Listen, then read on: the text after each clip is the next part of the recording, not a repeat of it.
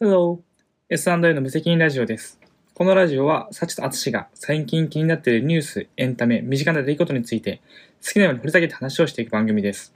トピックスを調べているアツシに、調べてない人たちが質問することで、普段ニュースにあまり興味がない人にも分かりやすくお届けしていきます。ただし、このこの番組で話す内容は、私たちの個人的見解なので、責任は持ちません。そんな番組です。はい。はい。じゃあ、あちょっと今朝朝だしさ、朝だし。ゆるく始めようか。はい。グランツーリスモやばいねって。あ、グランツーリスモ。みんなに買った方がいいよっていうお話をどうぞ。でもあれだよ、グランツーリスモ買った方がいいよっていうか PS5 が手に入んない から、何も言えないけど、でも PSO でもできるんでしょ PS4 は PS4 版があうんる。うんうん。何ってうちが PS5 を持っていて、うん。えっと、2月だったかな今年の2022年の2月ぐらいに2、、3月そうそうそ。そううに、あ、3月だっけ、うん。グランツーリスモの7という、えっと、 20周年記念だレねレーシングゲームでね、 25年だった。 25周年だったかな、うんそう。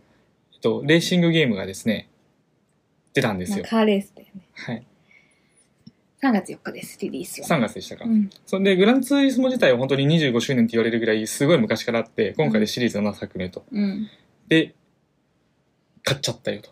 なんで買っちゃったって、なんだか何で見たのかあんま覚えてないんだけど、うん、とりあえず画質がめちゃめちゃ綺麗みたいな。うん。あ、もうなんか PR 動画見たよ、前私たち。発売前に。あ、そううん。で、なんか、え、マジみたいな。これゲームみたいうんな。嘘やっ そうそうそう。てなっえて、実ちょっと際のレースだよねみたいな。そう。で、これ実写かなみたいなのがわからないぐらい、すごく映像が綺麗で、うん。興味を持っていたのうで、ん。まあなんか機会があったら買いたいななんてうん。思ってたところ、うん。まあ買っちゃいましたと。うっかいりい,、ね。いい機会があったので、うんち。ょっとだけ安くなってたんだよね。あ、せん、え先週だっけラジオで触れたかもよ。なんか、あつし今日買い物めっちゃしたねみたいな。あ、したわ。グラね。ンツーリスモ買ったって言ったわ。言った。そう。買っちゃったのよ。うん。で、テレビも買っちゃったじゃないですか。で、テレビできたじゃないですか。大きいテレビはねい。。危でない危うく入らないとかあった。そう、もう一個大きいやつ買ってたらマジ入らないとかだったんだけど。 はい、よかったよ。うん。で、えー、グランツーリスモやってみたよと。うん。うん、まあ、まあ何も言うことはねえよ。 やばいよ。すごいよ。そう、なんか、もうやばいって言葉が一番しっくりくるよね。なんか、うん。申し訳ないけれども。なんかこう、言葉を失ってしまうという か、開いた口が塞がらんというか、そうえあー、ここみたいな。ここまでですかみたいな。ゲームですよねみたいこれな。は、今、え、実写だったね、これ実写だったみたいな話そうそうそうそうを。しちゃうぐらいうん、すごい。すごい。しかもなんか、車に詳しくなっちゃうね、これ、自然に。興味があれば。多分、興味を持たなかったらう、ん。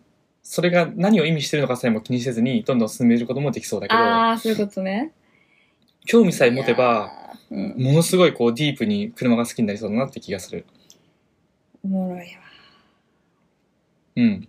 まあ、まだね、始めたばっかりだから、うんどんなことまで、どんなことができるのかもまだよくわかんないんだけど、うん。うん。多分ただただ車をいじるとかっていう車車種を選ぶとかっていうのじゃなくってタイヤをどうするのとかホイールどうするのとかうんサスペンションどうするんだとかさ多分そういうところまで来るんじゃないのかなそみうただいなね。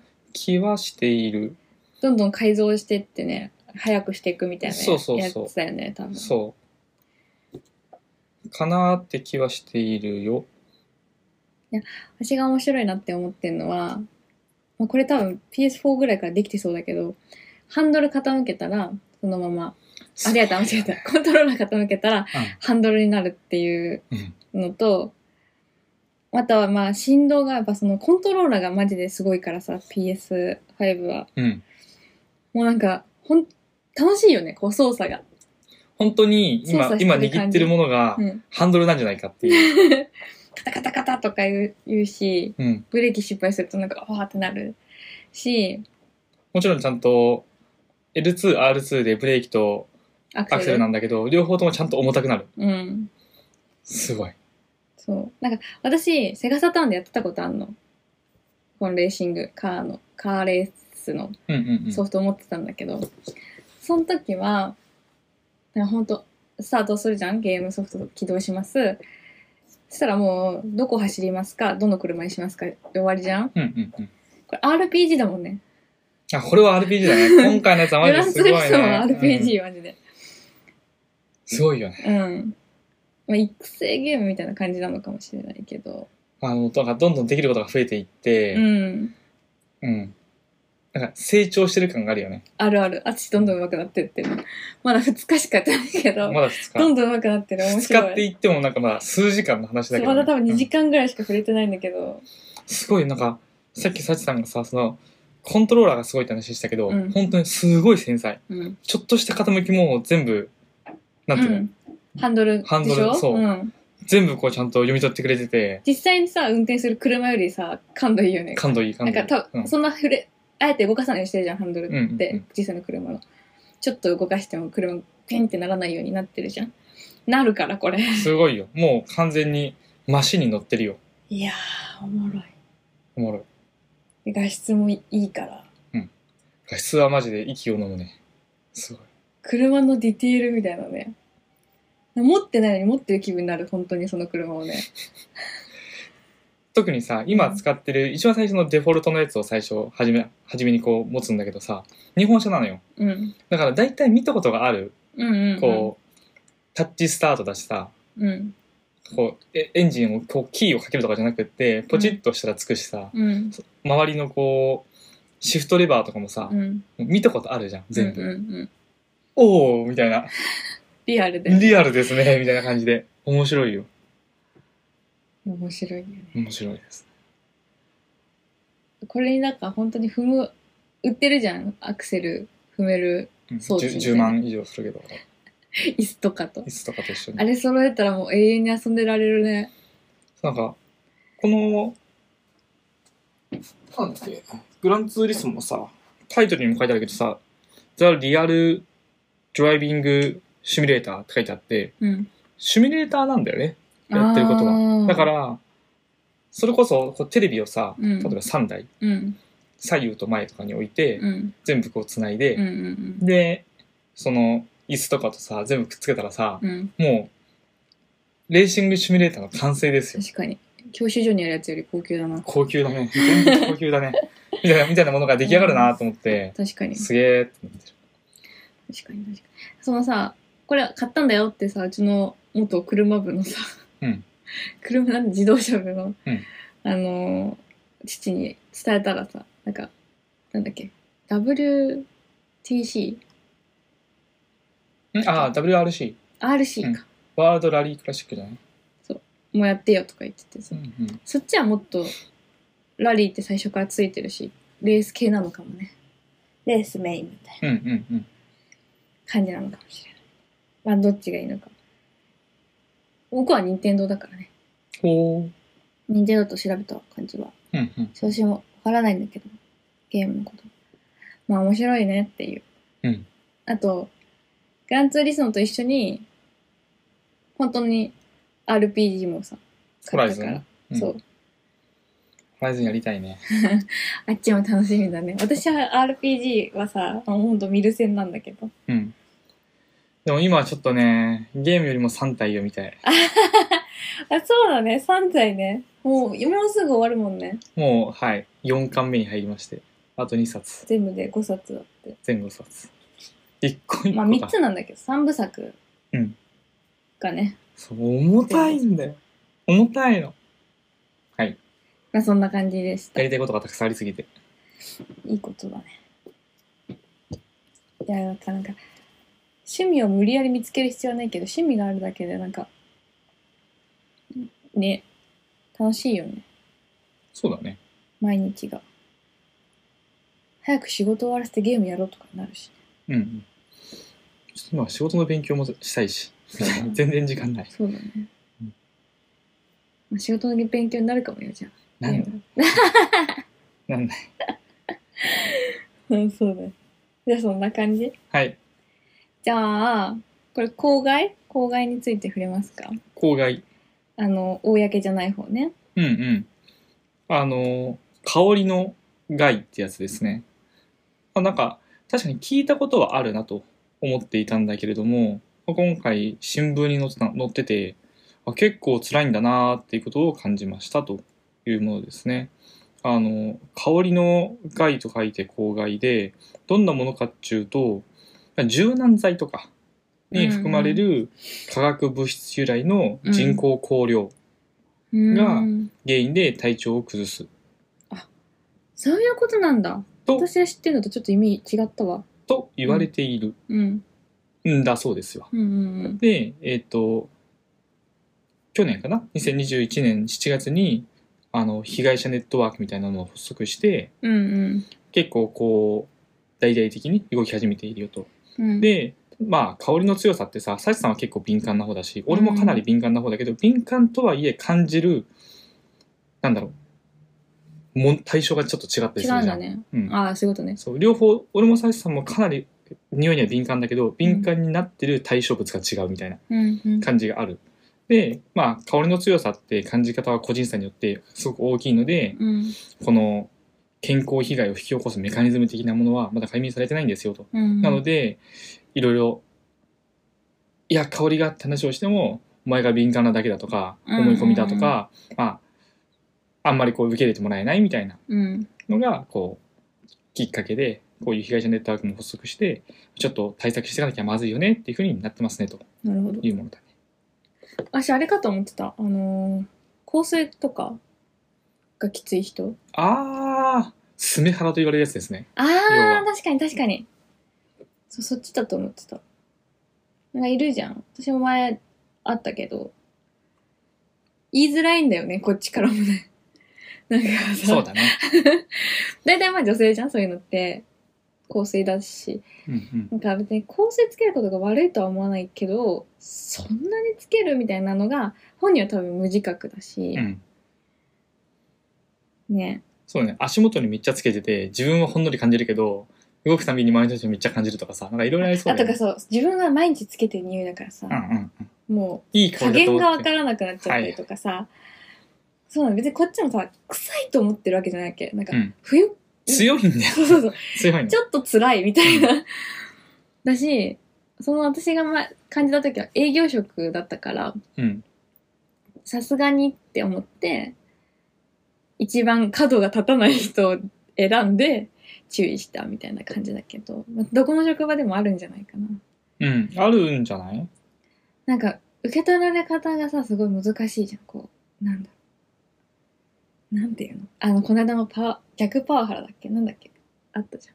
あったあったス。ッキリでやってたやつ。うん。それパワハラですよって言って、うん何でもこうそれパワハラにして解決しようとするやつみたいな、うんみたいに受け取られてもさ違うじゃない、うんなんか伝え方すごい難しいなって思うけそうだね。どいじめらやれっぱねているるいってる。思われちゃうでも、その子もかわいそうだしそう、あの、うん会議室とかさ、うんまあみんなで共有の会議室があった場合にさ、うん入った瞬間に、うわ、この匂いは、なんとかさんここにいたなみたいなのが分あかるるみたいある あな。るよくあるあるだと思う。エレベーターとかもあるよねあるある。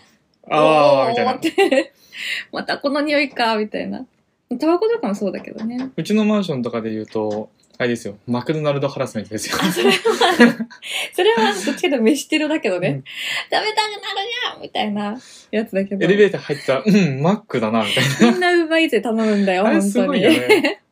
匂いだけでマックってわかるってすごいよね。すごいす電車でたまに持ってる人いるけど、勇者だなって思うよ、勇者ね。だよ。いや、ダメだよ、電車に乗降ってりた先にないんかなみ たいな。すごいんだから、うん匂いが。しかもそれも全部悪い匂いじゃないんだよ。あ、そうそうそうそうそう。でも、その、それでいくと、この、あ、これ柔軟剤とかの話でしょ柔軟剤とか、そのそうそうそその人家の匂いというかさ、うんまあちょっと違うか。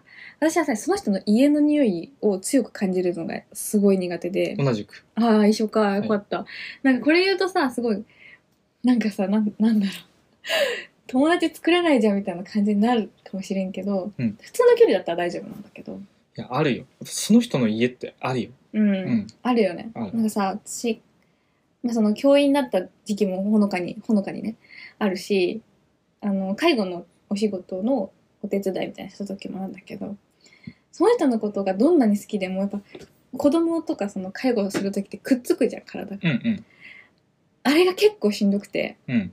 その人の匂いが、その人のその服の匂いとか、洗剤の匂いとかが、子供なんてさ、可愛いんで、100可愛いんだけど、それでもダメなの。うこうハグした時とかに香ってくるその匂いが結構辛くて吐き気まではいかないようにこらえてるけどうんってなるなんかダメなんだよねそれとはまたでも何なんだろういやでも近いんじゃないのかな近いんじゃないのかなって気がしてて、うんえっと一応ね香りによって起きると考えられている症状うんうんが、頭痛動悸うん喉筋肉の痛み疲労感とうか、んうだんからうんってなるんだよね多分だから頭が自動的にその匂いを嗅いだ瞬間にダメだっていう拒否反応を起こすんじゃないかなと思っているうんでそれは人それぞれ感じ方も違うし強弱も違うぜっていう話、だから近いんじゃないのかな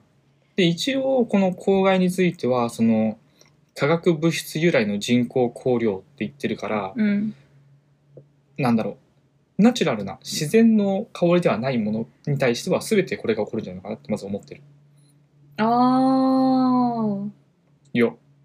で一応、うんさらにその香り付きの柔軟剤とかをさ今一応例に挙げたんだけど、うんそれが悪いわけでもないそう一概に。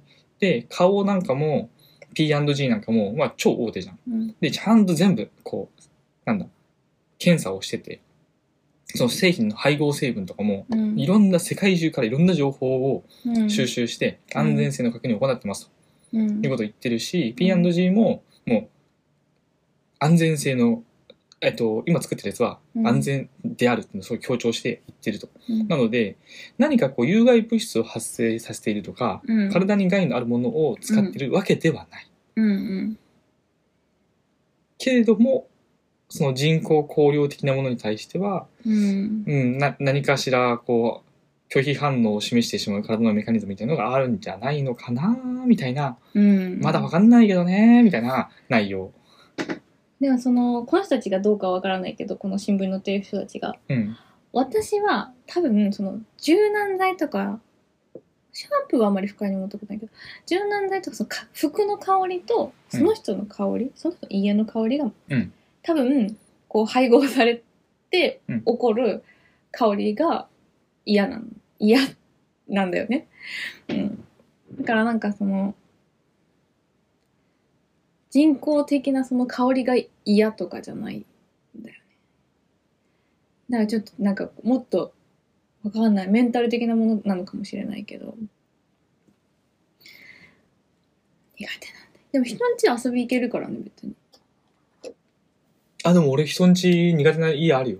あそうたまにあるよね、うんそれはあるでも基本的に大人になってから遊びに行くお家うん、あなんか家庭の匂いじゃないからかね大人になって遊び行く家って結構一人暮らしじゃんあそうだね。の家は全然大丈夫友達ん ちあと今までは確かに俺も感じたことないね。遊び行けるし泊まるもするしうんなんならその子の服とか全然借りれるしうんうん家の匂いなのかそのどっちも家じゃんそのさ私がさっき言った子供も介護される人もやっぱもうあのー車椅子生活なわけよねその人はうんうんでトイレも自分でできないし食事も自分でできないみたいな人の介助をしてたから家の匂いなんだよねその人がうんうんうん。だからかもしれないそう友達ん家じゃない遊び行ったのその友達の家族の住む家とかでたまに起こらないあこの家の匂いはちょっと苦手かもしれない、うんだから複合的な感じかもしれんなそうですもっね。とという感じです。という感じです、ね。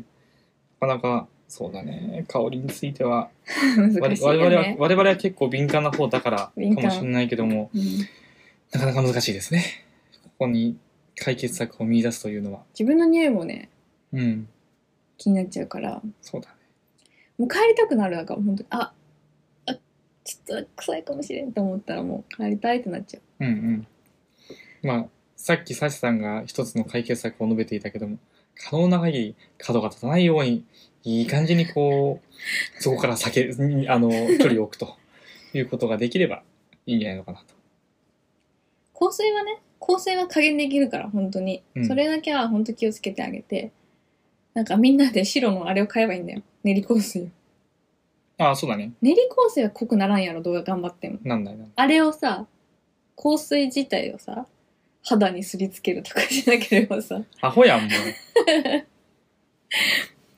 いそうだけどズボラな人とか。指汚れちゃうし、みたいな。うん。こうやってやる人いそうだけど。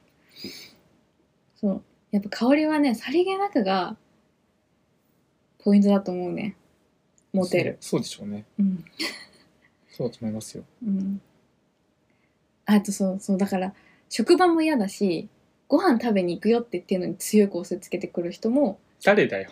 嫌だなって思う。あ、なんかその友達では出会ったことないんだけど、私の友達多分そんなに香水好きみたいな人いなくて、さりげないシャンプーの香りとかの方人の方が多いんだけど、いい匂いするみたいな。うんあの、飲食店でさ、そのなんかファミレスで働いてた時とか、うんうんうん。いるよ。もうなんか若いお姉さんみたいな。ちょいギャルみたいな。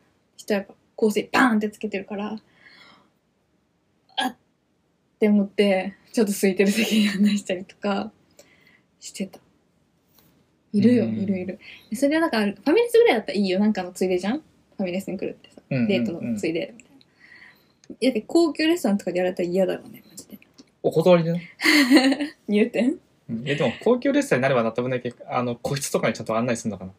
どうなんだろうね。わかんないけどね。うん、そうだから気をつけなって食べ食べるものが食べ物の匂いが分かんなくなるぐらいのは本当に周りにもね迷惑だからねはい。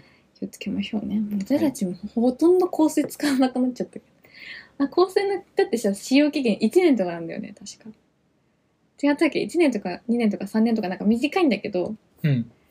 もう私たちが持ってる香水10年以上前に10年以上前です よ。うん使わないもん。うんまだいけるとか言って使ってるけど確かね、短いんだよ。意外と。開封済みなら1年、未開封なら3年ほら、だそうです。意外えとこれ劣化すると何になるんだろうね。香りがわ悪くなるとかじゃんあー、なるほど。なんか俺のやつなんかもう蒸発してなくなってんじゃないかって気がするんだけど。いや、中身はある。あるうん。うんうん。そうなの。私、香水集めもしてないしね。それぞれ1本ずつしか持ってないんだけど。まあ、うんうんビビアン・ウエストウッドのやつ1本ずつしか持ってないけどさ。香水好きの人とかいっぱいバーって持ってるじゃんあるよね。もう使い切るとかじゃないんだよね、概念としてね。私たちも使い切る気はないけど。うん。そう、1年なんだって。やばいね。そうだね。なんか別に塗ったからって、すごい肌弱くない限りは体に害はないんじゃないうん。ただそれが買った時の あのいい香りではないんじゃないっていう、なるほどね。うん、 油っぽくなるのかな油ではないか香水どうやって作るの、まあもう全然、つける気もないからいいんだけど。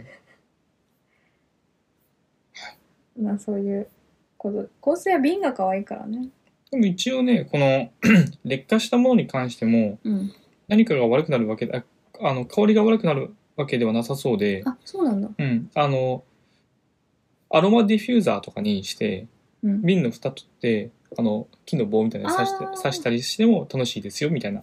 あうちのはできないぐらい強い香りだなうん。みたいなね。うんことが書いてありますね。なるほどね、なんか爽やかな香りの香水だったらいいかもねもしかしたら、そのさっきサチさんが言った感じで、香りとかじゃなくって、こう、皮膚に少し良くないかもとか、みたいな話かもしれないね。うんなんかで、も物によって、その、カビとかが発生するものもあるらしくて、もしかしたら、こう、中に配合されてるものによってってことか、うん。皮膚に対して、肌肌に対してちょっとこうダメージがあるのかな、うみたいなところでしょうか。肌薄いとこつけるしねうんうん。あそうだよね。血液がしっかりこう巡るところにつけるからさ。そうだよね。手首とか手首というかね手の、こうなんていうの内側。腕の 内側のねさ首とかねさ荒れたら結構厄介よねそうだね。そういうことですそういうことです。香水集めに憧れた時期もあったな学生の時高すぎて無理だったけどうーん。高くない香水一本だからそのシャシャネルとかさああ、まあまあ、そうだ。ディオールとかのさいわゆる王道な香りとかさ気になってたんだけどあなんだっけな私昔多分プラダの香りで一個すごい好きなのあったんだけどうん。でもいろいろ考えてその値段と自分がいかに香水を使わない人間かっていうのを考えてやめた覚えがあるそれこそねファミレスでバイトしてるからバイトがある日はつけられないしか。外で、ご飯食べ行くときも気になるわけ、自分でね、この香りが。だからご飯食べ行くときもつけられないから、いつつけるみたいいつつけんだろうねそなれね、ね。感じになっちゃうから。はい、そんな、そんな感じでした。はい。じゃあ、もう一炎上終わったと思うけど、炎上してた話にするか。炎上。炎上。何、何があったんですか私もこれね、番組は見てないんだけど、うん。かまいたちの山内さんはいはいはい。が、あのー4月17日放送の超無敵クラス、日テレだね、の番組に出た時に話したトークが、えーかなり炎上してたと。うん私も、だからこの番組見てないけど、そっからこう、多分、で、淡路さんが炎上して、そっからの炎上の流れが私のツツイッターのタイムラインにも来てたぐらいで知ったんだけど、これを。何があったかっていうと、えー、なんて言えばいいんだろうな。えー、エレベーターに山内さんが乗ろうとしてて、その前に女性が並んでたんだって。エレベーターを待ってたと。うんで、えっ、と、まあ女性ならちょっと気持ちわかるんじゃないかなと思うんだけど、えっ、と、エレベーターが来た時に、その女性は、あ、どうぞって言って山内さんにエレベーター譲ったんだって。で、自分は乗らなかった。うんで、それが、 まあ、腹が立ったのかわかんないんだけど、その山内さんは、だから自分が何か、こう、襲うと思われたんじゃないかと。その女性が警戒して自分のことを。で、それ、で、なんか、怒ったのか、いたずら心なのか、何なのかわかんないんだけど、一回登って、降りたの、また。一階に。その女性がいたところに。あ降りてやろうって思っちゃったんだって。で、降りたら、うん。女性はもういなくて、多分階段使って行ったとかだと思うんだけど、うんうんいなくて、うんうんもうホラーでしたみたいな、そういうトークにしたらしいんだけど、で、笑いが起こると多分彼は思ってたんだと思うんだけど、うん女性側からしたら、そ、お前がホラーだよみたいなうんうん。話で、やっぱりそのさ、知らない男性とエレベーターに乗るって、まあまあ、やっぱ怖いんだよね。まあ、どこのエレベーターかにもよるけど、うん何かあった時に逃げようがないじゃん。っていうので、自衛として、私はその女性は全然間違ってないと思う。何かあってからじゃ遅いからね。間違ってないと思うし、なそれに対してさ、それこの人が私を襲うかもっていう前提ではないのよこの人が悪いとかじゃなくて、なんかそういう状況をできるだけ作らない方がいいだろうな、自分の心のためにっていう感じでやってるわけだから、誰がとかじゃないんだよね。 なのに、あ、なんか怒っちゃうのか、みたいなのが結構そう女性側が怖くなって、えそういうつもりでやってないよ、みたいので、こう、ツイッターでもう同意します、みたいな。私もこういうふうに警戒しますよ、みたいなのがバーって溢れたっていう話だね。はい。で、それに対してやっぱり男性陣は、いや、本当にそんななんか、男はそんなつもりでやってないし、そうやって考える女性は失礼だみたいな感じで、男性側も怒ってたみたいな。ので、もうなんか、ひっちゃかめっちゃかみたいな感じでしたね。どう思いますか男性側としては。ああ、やりたいようにやればいい。 はい。えいや、み、皆さんやりたいようにやればいいんじゃないでしょうかって感じ。あの怒るっていうのはまあまあ、あの、ちょっと置いといて、女性側がそういうふうにやりたいならそういうふうにすればいいと思うし、それを男性側がどうこう言う言うこともなんか違うと思う。で、男側も、あ、そうですかはい、みたいな感じで。エエレベーターとか、ね。乗ればいいと乗ればいいと思う。あじゃああ、じゃあじゃあつって。あむしろ先どうぞみたいな感じで。確かに確かに。感じで。うあのん、うん、いや別に感情的になるようなものではなくお互いがお互いに勝手にやりゃいいと思っているけれどもうん。まあそれに対してこのかまいたちの山内のうん。上に登って降りてくるっていうのは、うん。うん、意味は意味不明だなって思う思うけどなんね。か2段階でやばいんだよ、これは。その行為がまずうん結構やばいというか、えこれは何ネタとしてそう。そういうのをやってみたのそれともわから実な際い。にやあったことをこの山内さんがネタとして言ったの。ネタとしてこう体現してみたのかみたいな。体現っていうか言ったトークとして言う。ああそういうことね。そうそうんんんだから、それをやっても、なんか、いいと思ってる、その、女性に対して、脅かしてやろうみたいな多分気持ちじゃん,、ううやってもいいと思ってるっていうところとこれをネタにしたら面白いと思ってるところがちょっと怖いかもって 思っちゃった私うは。んそうだね、まあなんだ普通だったらうんうんまあやめややだなって思うけど、うん山内さんは顔が知れてるしお笑い芸人って分かってるからそれはそれでうんなんだろうまあ面白いのかもしれないうんこれに関しては。私ねうんこれど、この記事に載ってないけどどっかで見たのはこれなんか数年前の話らしいんだよね。ほう私次のページに書いてあった10年以上前、ほうほうほ2011年にツイッターに投稿してるネタだからう。うんうん10年以上前に山内さんのこと知ってたうん。あまあ、ちょっとそれは分かんないけど。 なんそかそうれは分かんないけども。そうだし別に有名かどうかは関係ないと思うけどね私はうん、まあ、有名かどうかっていうよりかは、そういう人がお笑い芸人でやって、いろんなことネタをやってんだな、ぐらいに思う、思うこともできるんじゃないかなとは思う思うけどね。例えば、ザキヤマがそうやってきたらさ、面白いとかさ。うーん私はないかも誰がやってもうん。えそれはなんかカメラがあったらさ思うよもう見えるように収録のカメラがあればわかるかもしれないけどいやいやいやいやいや怖いねって思っちゃう、うん。まあ、これやられた ら、やられたらお題、そうイラッとするだろうね。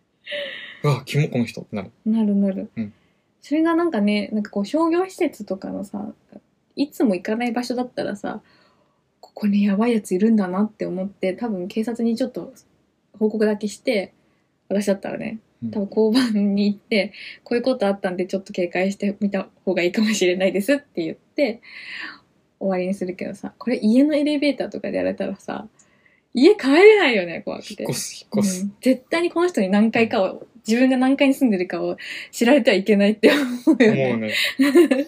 だってもしその自分の階にさ、エレベーターで降りたらさ、目の前に立ってたとかしてうん、怖い怖い怖い怖い。ホラーでしかないよね、そんなんね。でも起こり得るよね。こういうことされたらさ、うんうんそこまで全然想像はついちゃうよね。そうですか。うん。だからゴミもさ、同じとこに出すわけだしさ。ゴミから個人情報なんてすぐ特定されちゃうじゃん。怖いっていう話でした。怖いですね。うん。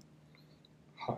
男側からして、俺はそんなことにあ出会ったことがないけど、うん。そういうシーンうん。に。まあ、別にいいんじゃない 女性側がそうやりたいのであれば、どうこう言うことはないよ。そうだねでしかも結構本当に怖い目に遭ってる女性って結構多くて、まあ、電車の痴漢とかもそうだしさうんうん。警戒するに越したことはないと思うんだよねだってなあの時ああしてればって思いたくないじゃないその通り。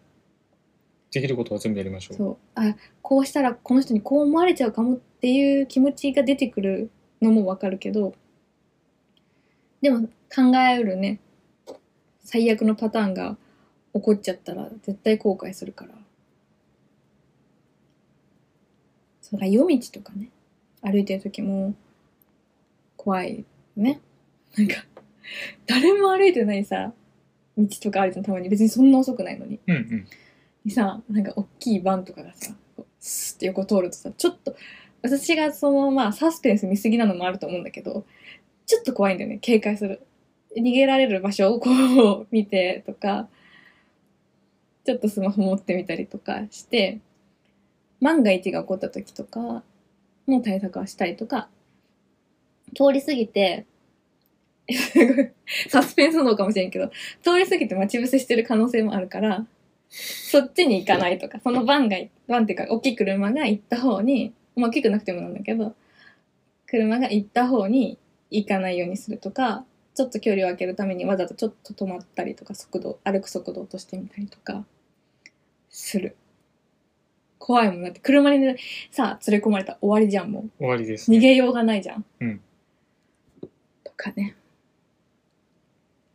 警戒はするよ。怖い思いしたくないもん。うん平和に生きていきたいから。っそれがいい。ていう感じですね。 あとよく昔聞いてたのはさ、その、 やばいやつのふりするとかいう人もいるけどね。 一人で、まあだからその学生時代とかさ、飲み会で帰りで遅くなったりとかさ、するじゃん。その時に、超大声で変な歌を歌えた。 いい ね。いや、そういうのいいよ。いいよね。あ、そういうのいいね。だから、だからそれこれ関連で面白いツイート結構回ってきて、なんか喫茶店に座ってたら、なんか、めっちゃあ空いてるのに、うんすごい近く、隣とかに座られて、で、なんか、明らかにもう様子がおかしいみたいな。こっちずっと見てるし、みたいな。で、ちょっとなんか、ああ、これはなんか私の貴重なカフェタイム邪魔されるなって思ったらしい。その人いつも子育てしてて、一人の時間ないから、私はこの時間を死守すると思ったらしくて。 あの、ちょっと、だから、やばいやつのふりをしたらしいカフェで。大きい声出したりとか、一瞬だけ。したら、あのその人が逃げてったみたいな言ってて。なんか、まあ、一個の手としてはね、有効なのかなって。今話しながら思ったけど、私もあるわ。あの、バスに乗ってて、ガラッガラのバスね、平日の昼間とかに乗ってて、もう本当に、まあ、バス普通のあの、バスね。 路線バスって言いたかった。路線バスの大きさみんななんとなくわかると思うんだけど、あそこに、だから、い4人ぐらいしか乗ってなかったの。もうガラガラじゃんだから、で、そのバス大きかったから、基本的に椅子が2人乗りだったわけ。うんうん。 2人で座れる座席になっててなんか1箇所に私は座ったわけ、うんそしたらなぜか隣にしかも学ラン着た男の子がね、うん座ってきて、うん気持ち悪いなと思って 空いてんだよ全部空いててうんでも奥だから私奥に行っちゃったからうん逃げられないじゃんうん。あ、どうしよう、みたいな。で、しかも話しかけてきてさ、このバスどこ行くんですかみたいな。お前絶対知って乗ってんだろみたいな 感じなんだけど。で、あ、これはなんか、あの会話したらいけないなって思って、会話したらいけないっていうか、そう、ずっと、だからもう、めちゃくちゃ冷たい女みたいになって、いや、知りませんけど、みたいな感じで対応してたら、途中で座席変えて、降りてったんだけど、まさかの降りた場所が私も降りたかったバス停で、降りられないと思って、一個我慢して、次のところで降りてわざわざ戻るっていうことをしたことがある。気持ち悪くないその人が私を女性としてどうこうって思ったかはわからないけれども、シンプルに、なんで隣に座るのみたいな。そうだね。っていうのが、あーあれは不愉快だったな。それから、空いてる時は、なんか通路側に座るように。もう、一人席に座るか、隣に座られないように、奥に荷物置いて、空いてる時だけね、奥に荷物置いて、通路側に自分が座るとか、そういうふうにしてる。おーなんかいい気な気がするね。うん。なるほどね。で、座られ、座りたそうだったら、自分が立てばいいしね、そしたら。まあ、混んできたら別に全然相席とかはするけどさ。そういう、そういうことあんのよ、本当に。意味がわからない。それでさ、だだから正判断に巻き込まれるかもとは思わないけど、でも一緒にもし私が先に降りてたらさ、ついてこられた可能性もあるしさ、うんとか、今思うと、そんなこともありましたね。でもそういうのに対してさ、うん。運転手さんは無関心なんだろうな。ああ、すんごい困ってたら、もしかしたら運転手さんによるかもしれないけど、助けてくれるかもね。わかんないけど。うん。気づかないがい、あ知り合いの可能性もあるじゃん。は運転席から見てたら、わか確んかなにいじゃね。ん。確かにね。私はその時は、だからその、えっ、と、後ろのドアのすぐ後ろぐらいのうんうんうん。座席にいたから、運転手さんのとこから、その、会話は聞こえないと思うんだよね。そういうことだね。確かに確かに、そうか。そう。知り合いの可能性もある。そうそうそう。だから殴り合いとか始まったらさすがにわかるじゃん止められると思うけど、そういうんじゃないから、あ、知り合いだったんだ、隣に座るなんてって普通思うよね、外から見たらね。いやー、あれは、今思い出しても気持ち悪いな。 しかも私25、6とかでさ、その学ランのところがあったっけ中学生か高校だとしても多分入ったばっかくらいのえ同い年ぐらいに見られたのかなみたいなの ちょっとなんか尺に触ったお年はいくつに見えたのかなみたいなそんな話ですなので女性が警戒することに対してあんまり気にしないでいただきたいなとはい。思いますね。まあ、女性だけじゃないしね、男性もね、こう、ね、いつ捕まって袋叩きにされて、全財産を取られるかわからないわけだし。ね。警戒するに越したことは、まあ、警戒しすぎてなんか、あれも、誰かを不快にさせるのも嫌だけど、そういうことはあんだよっていう話ですね。そういうことですうね。んいたずらでもややめましょうね。 本当に本当に。その相手に深い心の傷与えかねないからね。うん。エレベーターって乗れなくなっちゃうかもしれないからね、そのう人。ん、エレベーター恐怖症になる。なるよね。うんだから本当気をつけた方がいいよ。それでだって、訴えたら勝てるよね、きっと。わかんないけど。そんなことされましたって言ったら、エレベーター打ったら証拠残ってるし、うん。ビデオカメラ。ね。変なことはしないでください。しないでください。ナンパとかも怖いからね、マジで。今、コロナ禍でナンパどうしてんだろうね。どうしてんだろうね。わかんないけど。 わかんないしねうん。俺、超タイプと思ってさ、ナンパして成功したと思ってさ、じゃあお茶しましょうって言って、まずカフェ行った時にこうマスク外してさ、あっってなる可能性もさ、あるよね。失礼な話だけど。お互いにね。確かに、確おかに。互いに。お互いにね。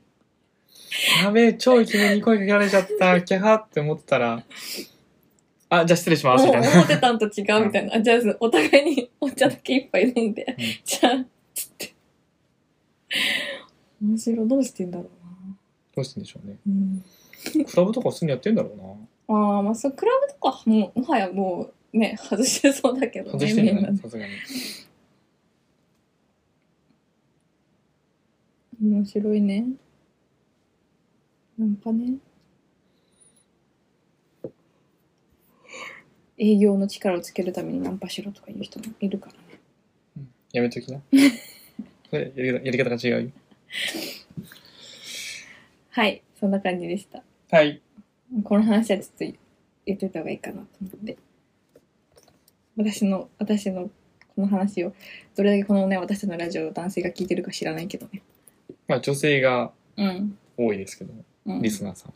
絶対共感してくれるわかるよつってなんかみんなあるよなんか怖かった思いその大小を問わずとかうんうんに。すると、はいえー、何にしようかなじゃあ何にしようかななんかやりたいのあるうん。なんかでも、あれじゃないあの、東京都が実は、っていう話。うんあの、ちょっと昔の記事なんだけども、去年の12月の記事で、あの、国交省がね、データを公表してるものなんだけどね、何かっていうと、都道府県豊かさランキングというのを出してます。うん都道府県ごとに、うんまあ、その豊かさっていうのは、まあ、いくつかの指標があるんだけども、うんそれを都道府県ごとに、えー、と比較しました。うんなんと、東京都が一番貧しいですと。悲しい。東京都が一番貧しい。全然こう感覚に合わないなっていうので、まあ、今回このこの記事なんだなんだけれども、うん。あの、比較したその内容、データは、うん手取りの収入うん。から生活費を差し引いた。そうね、家賃とかね。例えば手取りが30万。で、家賃が15万。うん。だとしたら、うん。残りは15万ですよ。うんまあ今半分にしたかったかまら、あねちょっとね、そうそうね、極端だったけど、その人ちょっと生活心配になっちゃった今。で、えっと、うん通、通勤時間うん。も一応考慮してますよと。どういう考慮の仕方をしてそるうのそかう、よくそよこはくわかん公表なさいんだれてけどない。けど、費用換算してって言ってます。で、えっ、と、比較してみたところ、なんと、東京都が一番貧しいと。うんまあ、生活費が高いんだろうなっていうのが、まず、そう。うん、それはそう見。るところですかね。はい。東京高いよね。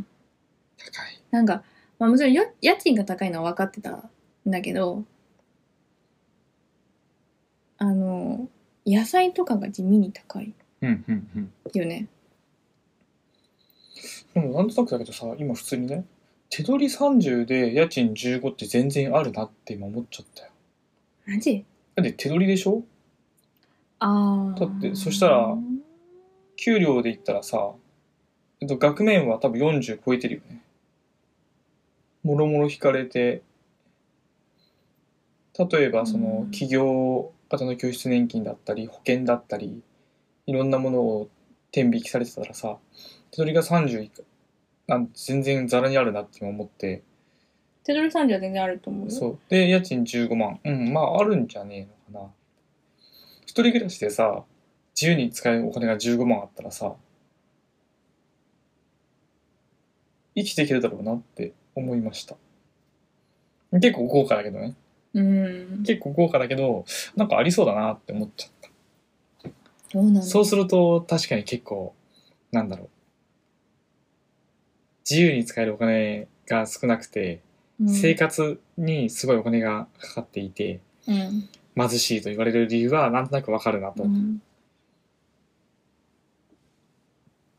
やっぱ家賃が高いってのが一番きついんだね多分そうだから通勤時間っていうのがちょっとよく分かってなくて東京に住んでるってことは基本的に東京で働いてるじゃん多うん分、うんだから通勤時間で言ったらそんなに例えば千葉とか埼玉とかは通う民じゃん、うんに比べたら多分通勤時間かかってないんじゃないかなって思うと家賃と食費じゃないっていううんそうだと思うよなんかそのだってレストランとかもランチタイムの価格とかもさやっぱ違うもんね高いよ高いよね高いまあ高いとはいえうんわかんない俺普通に、まあ、最近リモートだけどさうん職場行ってた時もやっぱ安いお店がたくさんあってそうだね普通に600円とかあれば結構ちゃんと食べられるぞみたいうなん気持ちはしているよでもやっぱり今言った通りでと一番最下位が東京都うん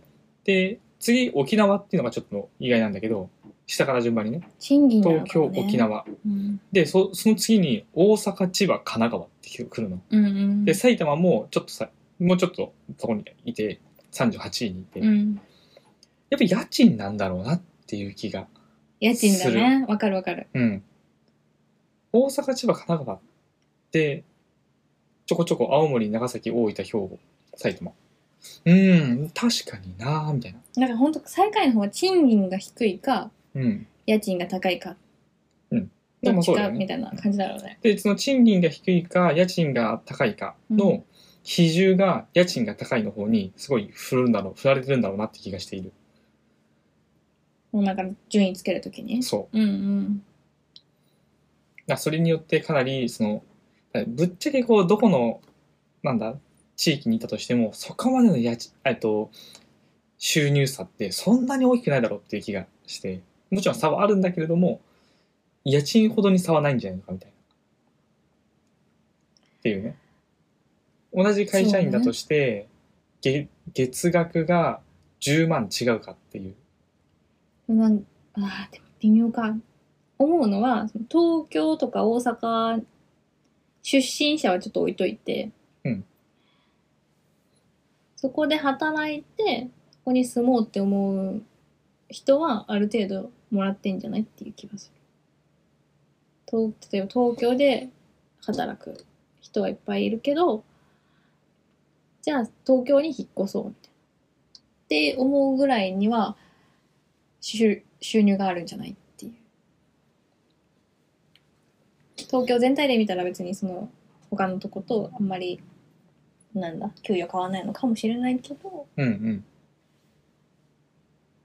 住んでる人って考えるとあなるほどねうん、うんそしたらちょっと引っ越すかまあ、引っ越すんだけどねうち1位が三重うん富家山気になるそう三重富山山形富山だって持ち家率さナンバーワンとかじゃなかったへえなんか20代で家建てんだよ確かああまあまあまあありそうだねうん建てられるってことよねうん20代でそういうこと山形茨城福井徳島新潟鳥取岐阜岡山うんなんかすごいそうなんだって感じだなすんません。あんまりパッとしねえな。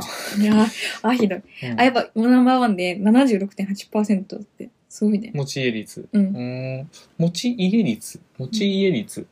マンションもありってことかなどどうなんだろう。ね。まあでも、2020年は1位だったけど、2021年は2位になってるね。はい。まあでも賃貸ではないってことだね、とにかくね。そういうことだねう。ん。山形が3位、2021年は。お、山形さんよ、こっちも。おお。富山が2位。はい、そういうのね。あ、でも1位秋田。あれ、三重じゃないうん。三重は気になりますね。なんで1位ないいね。のうん。みたいな感じで、結構なんか、首都圏に住んでるって貧しいよみたいな 感じあそにう。なるとそうそう。いうことですね。手当も乏しいしね。わりかし。そうだよね。今、だから福岡どうかなと思ったけど、福岡もね、うん34位とかマジ下位だしさ。うーん。なんかこれはなんで見つけたかっていうと、あのー、育児手当だっけなんでしたっけ児童手当だっけとかに所得制限がかかるじゃん。うんでそれになんか今揉め、揉めてて怒ってんだけど、ママたち、世の中のママたちが割と怒ってんだけど、なんか、同じ年収がじゃあ500万の家庭、もう家庭ね。家庭の年収の500万。で、え東京とかでは大学には行かせられないと。子供。で、まあ、いう例があったとしても地方だったら子供23人大学に行かせられるなんでそんなことが起こるのかっていうのがこれに書かれてるよみたいな話だったりするんだけど同じ収入でもどこで育てるかによって手当が違ったりとか、まあ、そもそもねどんだけ貯貯蓄できるかが違うじゃん。そうだね。でそういうこと起こってんだよねみたいな話、まあ、所得制限つけるなよっていう話もあるんだけ子供にね、子供を。ど そうそう子育育てるてのねにねだって税金を納めてるわけじゃんその分うん、収入をもらってるってことはさその通り。なんでみたいなだからこの地所得の格差と地域の格差っていうのはなんかどうにかならないもんかねみたいな話をしていましたそうだね。なんかお金さ、あげられるなら全部にあげちゃえばいいのにね。本当にで、ねで、うん、多分お金持ってる人たちはお金に困ってないから、そういうのを寄付とかさ、そういうのに回せばいいじゃん。うんつ使いたかったら使えばいいしさ。あ、いらないよって人、ね、そうそうどうしてもい別にいらないこんな金、みたいな人のね、話ね、今ね、あ、そうそうそうだね。うん。そうだね。世帯年収でもないしね。そう。うん。それが一番謎だよね。一番の勝ち組、なんか年収800万夫婦とかでしょ。 800、800? うん。っああ。ていう話です。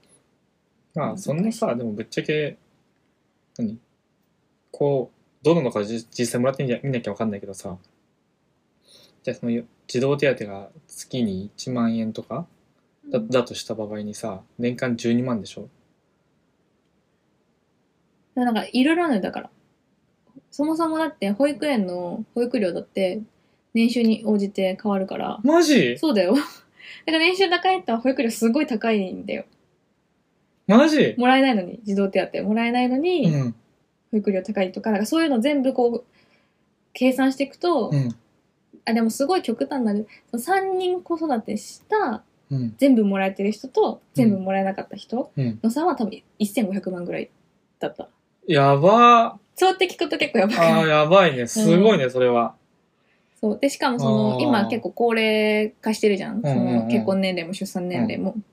だから、その分給与いいんだよね、うんみんな。上がってるから。だかうんうん。らそこに引っかかる人というか、もらえなくなってくる人は多くなるし、っていうので。でもなくそうとしてるんだったっけな。ちょっと私も全然わかんないんだけど、 その辺の。調べきけんけどな、そろそろうちらも。なんだけど。そう。っていうんで、ちょっとおかしくないみたいな。うん。おかしいね。へだから保育料高いは結構痛手だよね。え。ねそんなことあるんだ。あ、そうそう。それは多分ずっと昔からそうで。保育料の件はね。大変なんだよ。別に収入が、収入というか、給与が高いからといってね、手取りがいいとも限らんしな。いっぱい持ってかれちゃうからね。うんうん、そりゃそうだね。そんな。なんだっけ、そうなんだ。どこがボーダーだっけなんかどこから以上だったらまあ3000万だっけ2000万だっけ行けばまあ裕福かみたいな感じになるんですね、まあ3000万じゃないかな、よく言われるのは。なんかあるよねそのボうーダー、ん。そこまでは結局すごい持ってかれちゃうからうん。なんかあんまりこう変わらないというかそうだね。逆に損してるぐらいの気分になっちゃうみたいなうん。ボーダーあるよねあとはなんだ、奥とか行くとさ、うん、もう全然、なんなん別次元別次元というか、えっ、と、累進課税の累進しなくなるっていう、億超えるといくらだったかな。 1000万の手前であんだよね1個ねあれが本当に。 33%だっけそう。そんぐらい、そんぐらいもたれて。 3割持ってくってやばいよね税金でうん。頑張って働いてんのにこれだ、やっぱ1億だね。 1億かうん。そうだね。えっ、とね、うん累進課税は、うん課税率が5%から45%まで、なるほど7段階なんだってで一番最高の45%持ってかれる最高税率の、えっと、金額は4000万円半分じゃんそうよん4000万円稼いでる場合はうん税金で約2000万円持ってかれる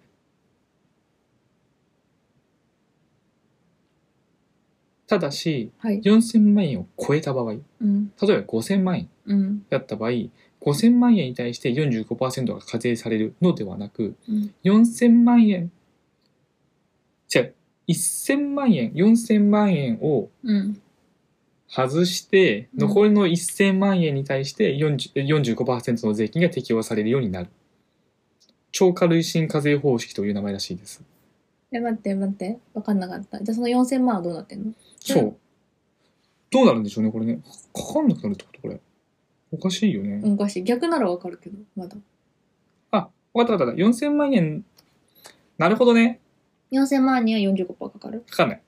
かかんない、かかんない。4000万円以上の部分に対して45%かかるので、例えば5000万円稼いだとしても、うん5000万円全部にかかるんじゃなくって、45%っていうのは、残りの1000万円分にしかかかりません。じゃあ残りの4000万円に関しては、累進課税の中でも45%じゃなくて、もう一段低いところがかかるんだろうなって感じがしますね。うーん。ということ。よくわかんないけど、すげえ持ってくね。すげえ持ってくね。いやなんか持ってくのは別にいいんだよね返してくれれば見返りがあればうね、ん、ないんじゃないですか。そこだよねそうなんか税金稼いだら、その分、お国のためにお金を払うと。うんなんかもっと税金を納めたくなる国に移住しようじゃんうん。フィンランド行くうん。寒いなぁ。 いいとこだけどね。でもそういうことになってくよね。今後もっとそうなってくよね。うんちょっと今、あの、今、ちょっと情勢が不安定だけど。日本にいる意味はないよね。子供を育てづらいし、稼いだら稼いだ分だけなぜ持っていかれるし、徴収って感じだもんね。うん。税を納めてるって感じじゃなくてさ、そうだね。持ってかれてるみたいな。持ってかれ、だから教育とかにさ、使ってくれるはずの、なのにね。なんか変なとこに使おうとするからね。アベノマスクとかそういうことになっちゃうわけじゃん。そりゃあなんかみんな移住するよね、マレーシアとかね。うん。なんハかワ、イとかね。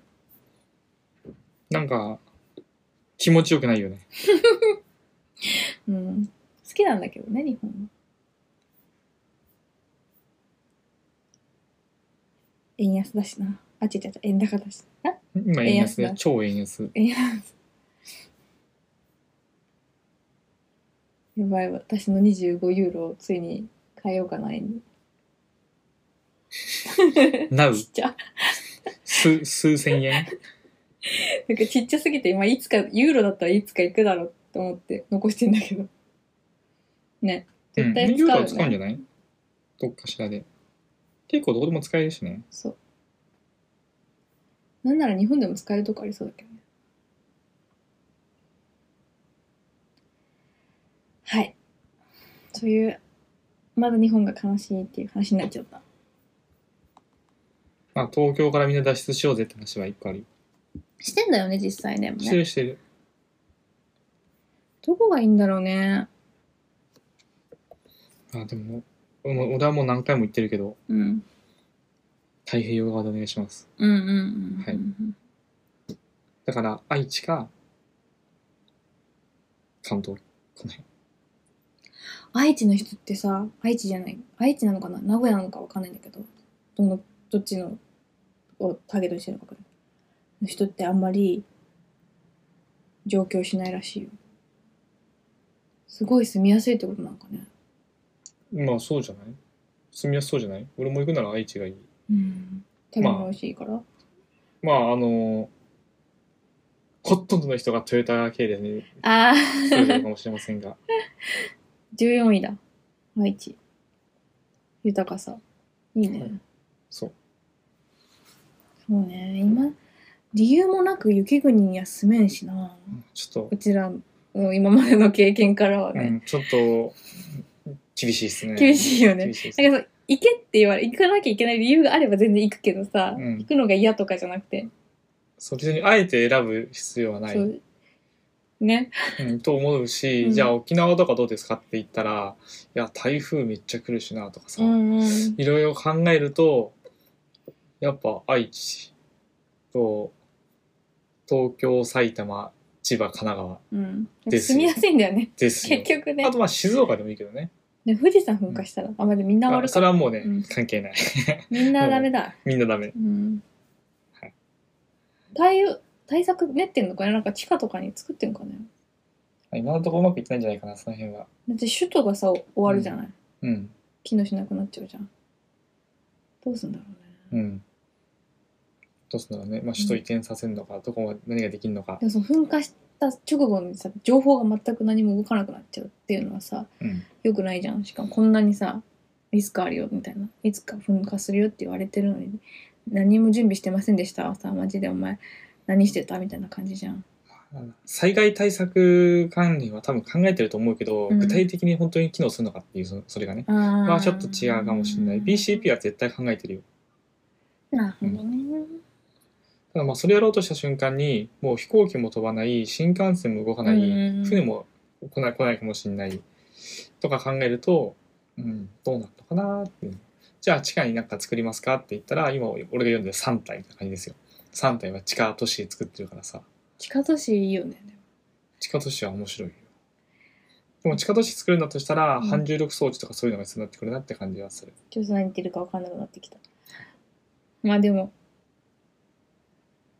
そうねまた儲かっちゃうねイーロン・マスクネットワークも死ぬじゃんきっと噴火であ助けてくれるねきっとそういうさ、うん全全然わかんないけどさ火山灰とかでうんその通信がシャットアウトされるじゃん阻害されるとかって全然あるんじゃないかなって今思っちゃったああえっ、とイーロン・マスクの持ってるやつでさえもってことそうスターリンクうん、で、衛星じゃん結局あれは、うんうん超低軌道衛星だからさそっから通信させて電電波をさうん送ろうとしたら随分分厚い火山灰があって全部そこにこう乱反射しちゃうみたいなことは今ありそうだなって思います時期とかも入ってそうだもんね鉱物とかね入ってそうだよねねで最終的にやったかいからって言ってさ猫ちゃんがもう受信機の上で寝始めるんでしょ もどうなんだろうねうわかんないけどねでもそういうのがね、うあんなんだろう結局イーロン・マスクみたいな、うんうん、人に助けてもらうのかもしれないけどそうよね一個人がさ、本当だ国よをね国を助けるみたいな Google とかそういう規模じゃないんだよね。イーロン・マスイーロクンマがスクイーロン・マスクがさ助けてく 頼りすぎ。 やべえなおもろ今回もね、大活躍してるらしいからね、ウクライナ軍からしたらね。あそうなんだうん。だからそのスターリンクうんうんうんとか、あとドローンとかも寄付してんだっけな。うーんなんかすごい力入れてて、賛否両論らしいけどやっぱりこうまあ、そりゃそう。偉い人だからね、うん片方に肩入れするのはみたいな、うん話もあるけどなりすぎたらね、もロシアで一切自由できないからねう。んあでもグランツーリスモのテスラ早くゲットしたいね今思い出しちゃったああ、いいね、いいね。そう、なん本だ当よにね、面白い。気になるのは、俺は電気自動車の方だね。ああ、うん。グランツーリスモに関して言うのであれば。まあ、というわけで、じゃあ、ラジオ終わらせて、ゲームしようか。はい、じゃあ、終わりにしましょう か。したいけどはいじゃあこれで第83回の、えー S&A の無責任ラジオを終わりにしますね。うんはい。えー、Twitter と Instagram で日日頃のつぶやきをしてるので、ぜひ見て面白いなと思ったらいいねとかしてください。えー、YouTube、Podcast、Podcast、あれ ?Podcast 合ってるうんもう完全に自分の言葉で言いながらゲシュタルト崩壊を起こしてるんですけど、 Spotify、はいポッドキャスト YouTube。うんで、ラジオ、などなど、うんなどなどなのかな。基本的にラジオだけかな、最近。今ねはい、すいませんね流してますので、こちらも高評価、えー、サブスクライブしてくれると嬉しいです。そんな感じ。あ、えっ、と、オリラボ、今、カバン30%オフになってんのかな多分。なので、えっ、と、トートバッグめっちゃ可愛いから、そうトートバッグが一番好評だねうん。うんで、しかもね、トートバッグ可愛いからっていうのもあるんだけどね、質がいい。うんはい俺らものいいよねはい、オリラボの、うんえっと、トートバッグはマジでクオリティ高いので、しかもこの、前向きアニマルたちみんな可愛いので、ぜひぜひ一度で、買わなくてもいいから見てみてください。うん買ってくれたら嬉しいです。はいそんな感じ。じゃあ、今週も聞いてくれてありがとうございました。バイバイ、またねー